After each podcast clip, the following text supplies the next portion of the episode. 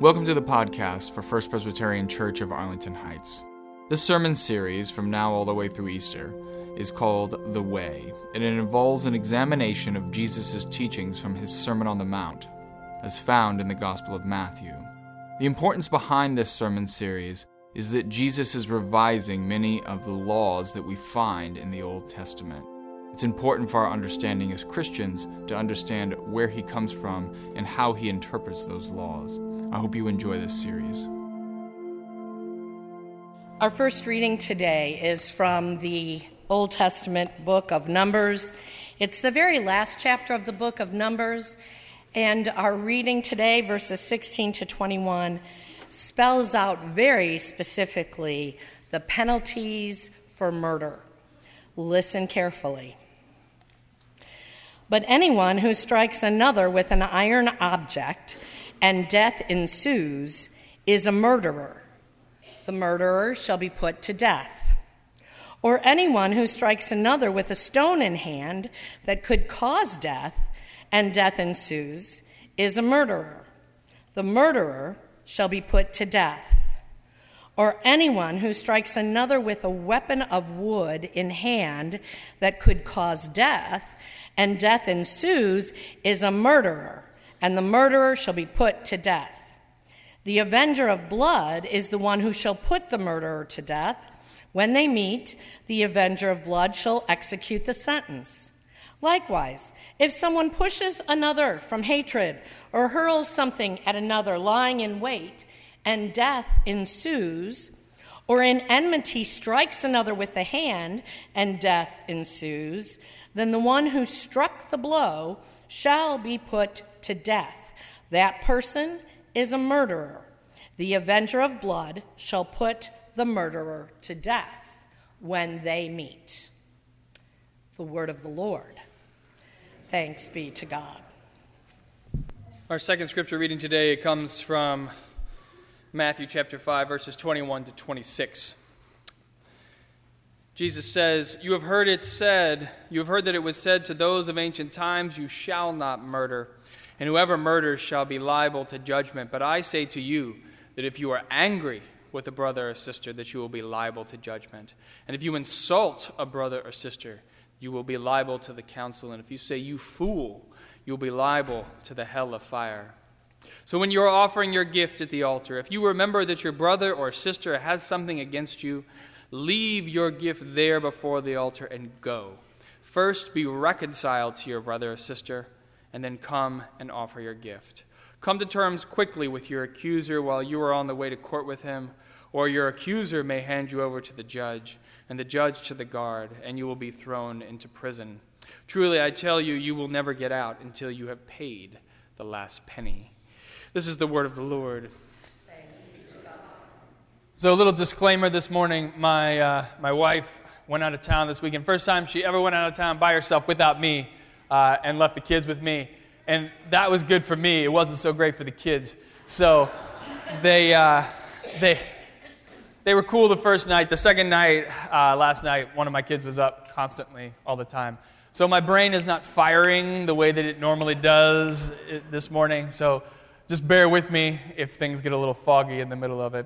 So, in order to talk about what we're going to be discussing today, this whole concept of anger and whatnot, I want to go back and just briefly review what we talked about last week because that's important for what we're going to be discussing today. So last week, Jesus he introduces this idea that we as Christians we should be following this thing called the law. Now the law is basically 613 different commandments that are found in the first 5 books of the Bible. This is better known as the Torah. Now, you all have not memorized the 613 commandments, have you not? I didn't think you had. Neither have I, by the way. But Jesus says you actually need to take these laws very seriously. They're important for your walk as a Christian. And so, what I ended off by saying was yes, I know we're not going to be memorizing these anytime soon. However, we do need to take them seriously. And that's what this series is about. Each week, as we go through this series, we're going to be looking at these various laws and how Jesus treats them in his Sermon on the Mount. And today, we begin with the first law that he brings up. And of course, Jesus, he doesn't start small. He's not doing, you know, lying, cheating, stealing. He just goes straight to the top and starts talking about murder, right? He says about murder, he says, You have heard it said by those of ancient times, You shall not murder, and if you murder, you shall be liable to judgment. I think we can all agree in here that murder is a pretty horrific crime. Can we agree on that? All right. And the Ten Commandments, they actually show us how horrific a crime it is based on the tablets that were given to the Israelites. Now, I don't know if you know what that looks like in the Bible, the scene when Moses hands over the tablets to the Israelites, but we have a little movie here. You can watch it just so that we get a sense of where it's coming from. Lord, I shall give these laws unto thy people. Hear me! Oh, hear me! All pay heed!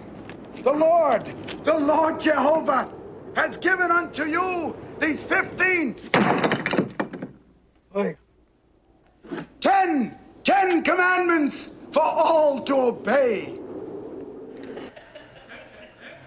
I've been waiting years to show that clip. Years. It's one of my favorites. Now, there were not 15 commandments, there were just 10. And on the two tablets, they were supposed to be five and five.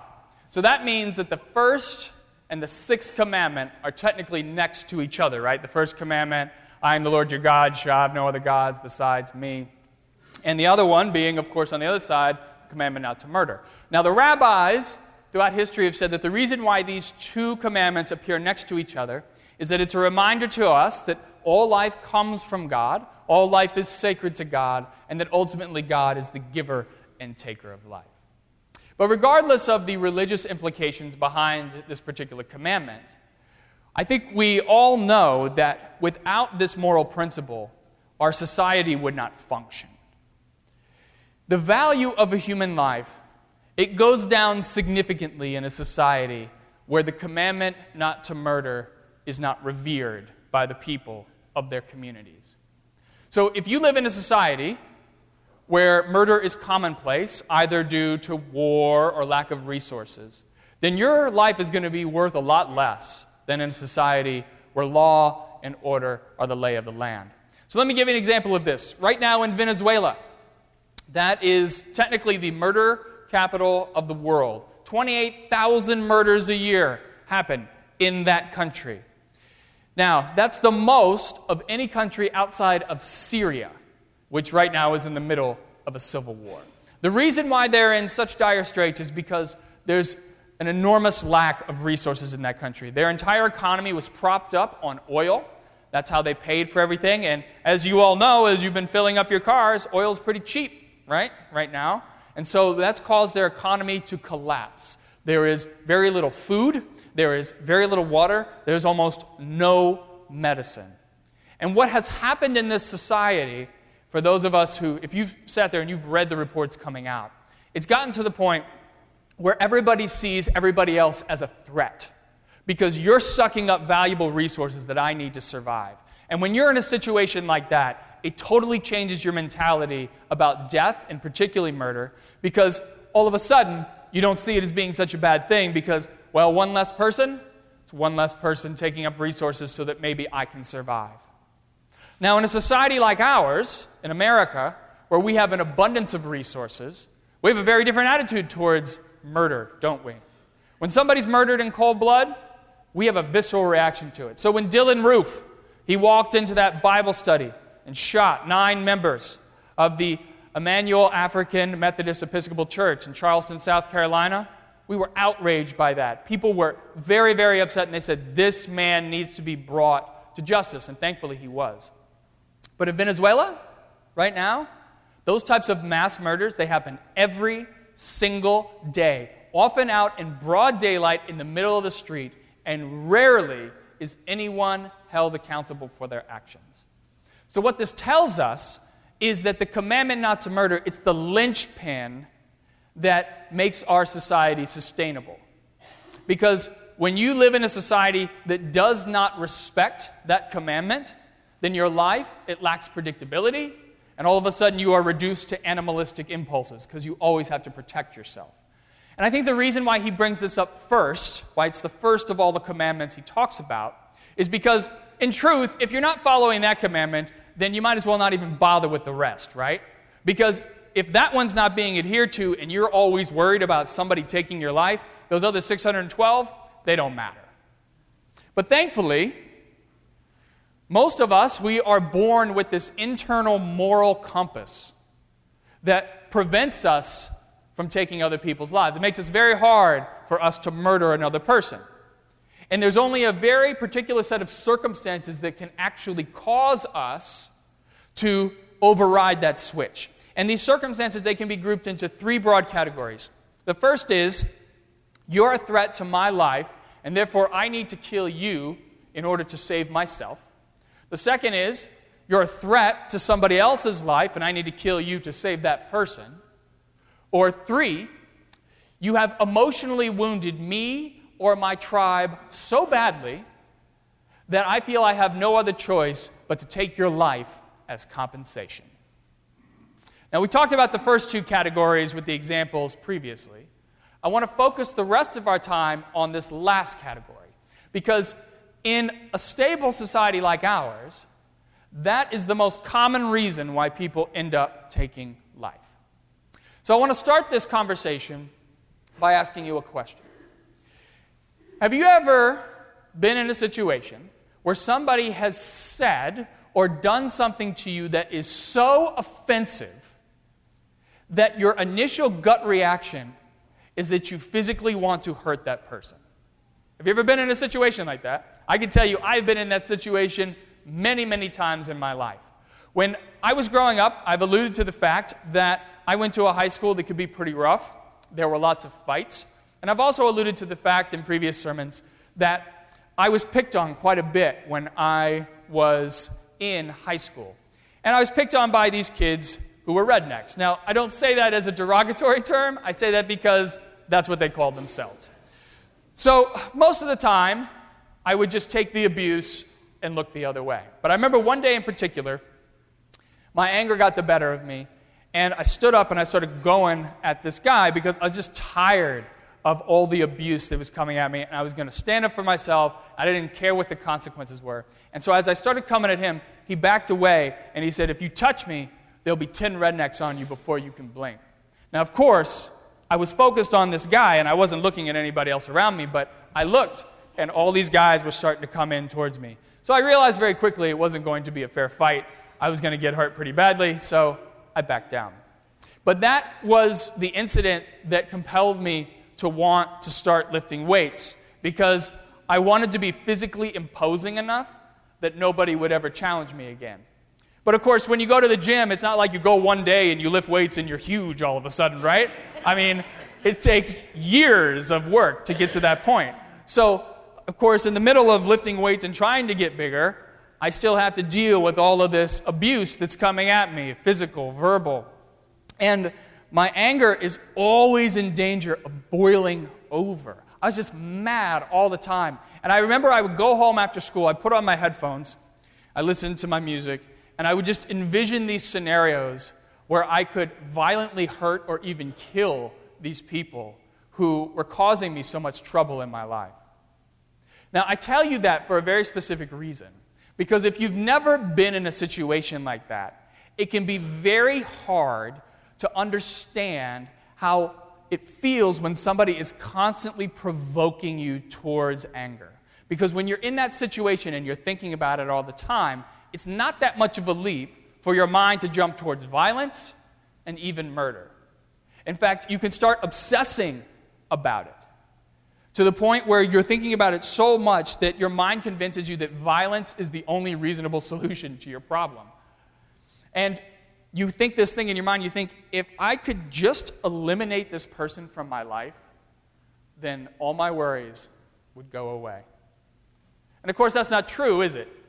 Because if I actually went out and I fought this guy, then my problems would get so much worse. Because now it wouldn't just be him or his friend who are focused on me, it would be all of these people, his, all of his friends. It would be all of his brothers, his cousins, all these people, and all of a sudden I would be the target of a lot more animosity. And of course, this is exactly what we read today in the Old Testament reading. Let's look at that again, real quick. It says, If someone pushes another from hatred, or hurls something at another, lying in wait, and death ensues, that person is a murderer. The avenger of blood shall put the murderer to death when they meet. So, what is this saying? It's tit for tat, right?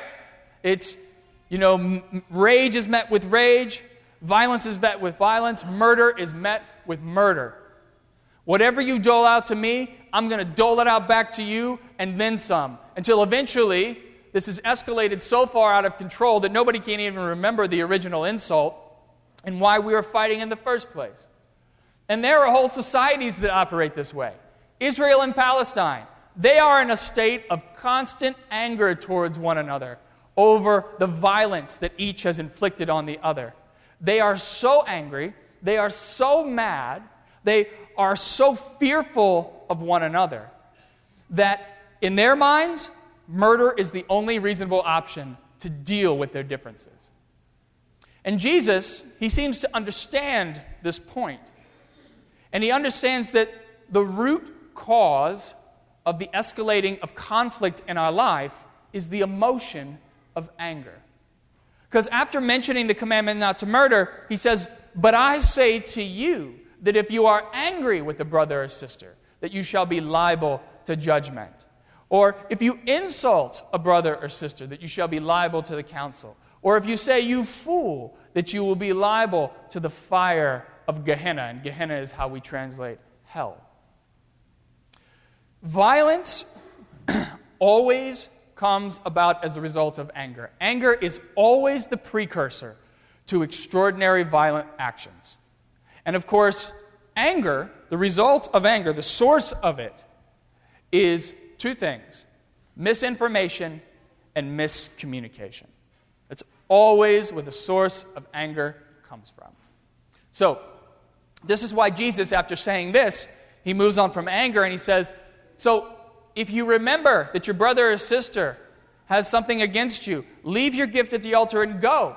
Be reconciled to your brother or sister, and then give your gift. Jesus is saying that wherever you find anger, wherever it comes to you, wherever that might be, whether it be with you, it starts with you, or with another person, you go to the source. You talk to the people who are involved. I think, looking back on it now, if I had actually just taken the time to talk to this kid who was causing me so many problems, that we probably could have worked through our differences. And on top of that, we probably would have figured out we had a lot more in common than we realized. Now, of course, you're in high school, so that generally doesn't happen. But just to say, you know, it could have occurred if you sit down and you deal with it. But that didn't happen because we didn't communicate with each other. And so the anger, it just kept building and building. There was no attempt at understanding, there was no attempt to talk through our differences. And ultimately, we had no desire to do so. We just thought the worst of each other, which of course made everything a lot easier, doesn't it? It's very black and white. I'm good, you're bad. And the less I know about you, the easier it is to hate you and to hurt you and to label you my enemy. But if I get to know you, that changes things, doesn't it? Because if I get to know where you're coming from, if I get to know your problems, if I get to know the things that are going on in your life, well, it's a lot harder to hurt you and it puts all of your words and actions in this much larger context. So even if you've been horrible to me, once I get to know you and get to know the situations that you are in, well, I start to develop empathy and sympathy for your situation. You see, I'll tell you, as a pastor, when people come and talk to me, 90% of the problems that I see could be resolved if the people were willing to sit down and have an actual conversation about their differences. But of course, in order for that to happen, you have to have two people who are willing to talk. Sometimes one person's willing, sometimes another. Sometimes, even when they speak, they're not having a real conversation. So you all know, yes, that's obvious. Clearly, we should talk, right? But it's much easier said than done, isn't it? I had to go through years of therapy to get to the point where I could actually put this teaching into practice. When people used to insult me, when I was younger and somebody insulted me, it would derail me for days, sometimes weeks, because I would be thinking about this insult in the back of my mind continuously, and I'm trying to think, what are all the various scenarios for why this person said this to me? So rather than just go to the source and talk to the person, my anger got built up. And of course, who bears the brunt of that anger? It's going to be my loved ones because they're the ones who are right there. Whereas the pe- person who I'm angry with, they're not even around, right? To deal with it. Now, my therapist, she taught me something that I carry with me to this day. And I thought it was very interesting the first time I heard it.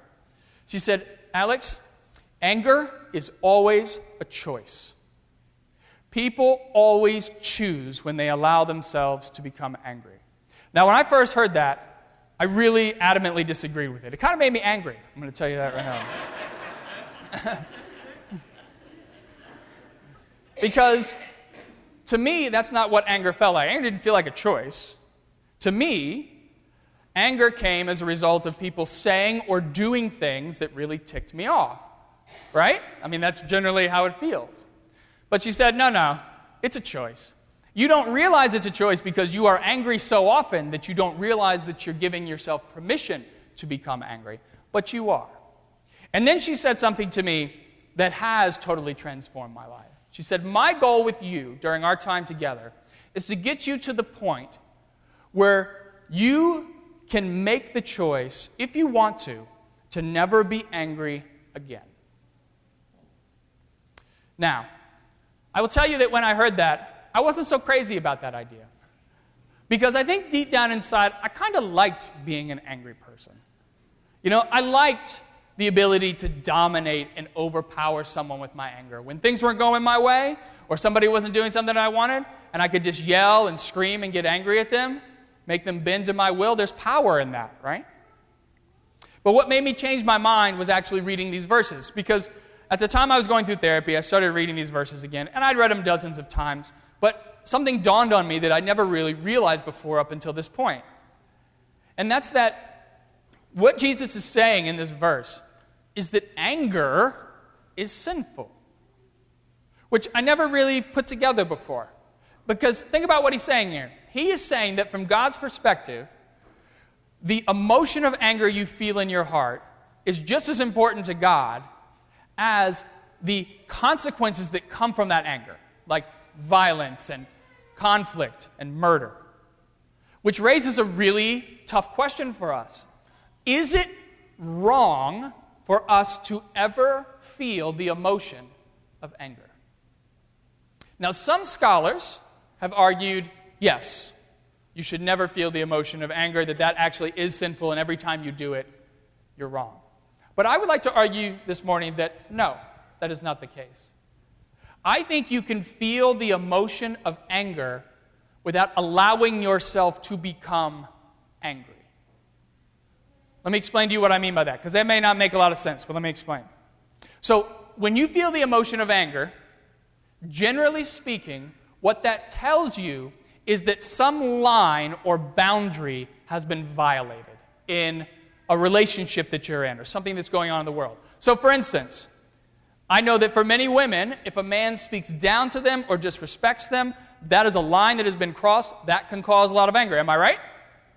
Okay, so that tells you something is wrong, something has happened, a line has been transgressed. For me, personally, I get very angry when I see great injustice in the world. So, for instance, I was watching a month ago when those people from Aleppo, do you remember in Syria, the civilians were allowed to leave, and al Assad's snipers, they were up there and they were shooting these people who had nothing to do with the war as they were leaving the city. They were shooting men, women, children. They were trying to snipe as many of them as possible. that made me angry to watch that happen because that told me, that emotion of anger told me that a line had been crossed and something was wrong. But in feeling the emotion of anger, I did not allow myself to become angry. I made a choice not to allow that anger to overtake me and consume me. Do you understand what I'm saying? So, in this regard, the way that I think of anger now is that it's almost like that light that comes on in your car that you see when your engine's about to overheat. You know what I'm talking about? Okay. So, if I feel the emotion of anger coming up inside of me, what that tells me is that there's a problem, right, coming my way. So I know that it's coming. But what I do is I slow down and I stop before the engine overheats and I can't use the car anymore, right? That's what I do because then I see the problem and it, I don't allow it to become an issue. And this has transformed the way I deal with all my relationships my relationship with my wife, my children, and particularly as a pastor. Because now, when somebody comes at me and they insult me or they're hostile towards me, which happens more often than you would realize, I don't take it personally. Because I know that when somebody comes at me in that way, that's an opportunity for understanding. Because if you're coming at me and you're hostile, and pastors, they get a lot of that from people, right? Because think about it. You're sitting there, you're listening to me talk to you, and all these thoughts are going through your mind. You can't say anything, or you could, but you, you, you, you choose not to. And then going out the door on the way out, right, something comes out that you say about how you feel about something, wherever you are. And so when I hear, if somebody says something that's angry towards me, I see that as an opportunity where I can get to know what's going on. Because clearly, if you're hostile, something's going on in your life. So if you're willing to open up to me and talk to me, then maybe we can actually talk about what the real issue is, and maybe I can help. And so, my prayer for you this morning is that when you think about this whole commandment, we've been talking through this whole commandment this morning about anger. I hope you don't fear anger. Anger is not something to be feared. The emotion of anger, when you feel it, it lets you know, it's a sign, right? Something's going to go wrong, something's going wrong. And so, if you have a problem with another person, if you have a problem with what they've done to you, or somebody has a problem with you, follow Jesus' advice. Go to that person, be reconciled, have the conversation. It is very hard to do, but have that conversation. Use your anger as an opportunity to talk about what's wrong in your relationship or what's wrong with the world, but do not allow your anger to overtake you and consume you. This is so important. Don't allow your anger to siphon people off into good, bad, friend, enemy. Because the reality is, people are so much more complex than any of those categories. And take it from me, as a person who has spent a lot of his life being angry, it is not worth literally one second of your life. It's not worth wasting one second of your life being angry at another person. So let's do what Jesus says. Let's live lives of forgiveness and reconciliation because, as he tells us, anything less isn't a life worth living. Amen. Thanks for listening. And if you want to learn more about First Presbyterian Church of Arlington Heights, please visit www.fpcah.org for more information on service times, directions, and to learn more about the First Pres family of faith.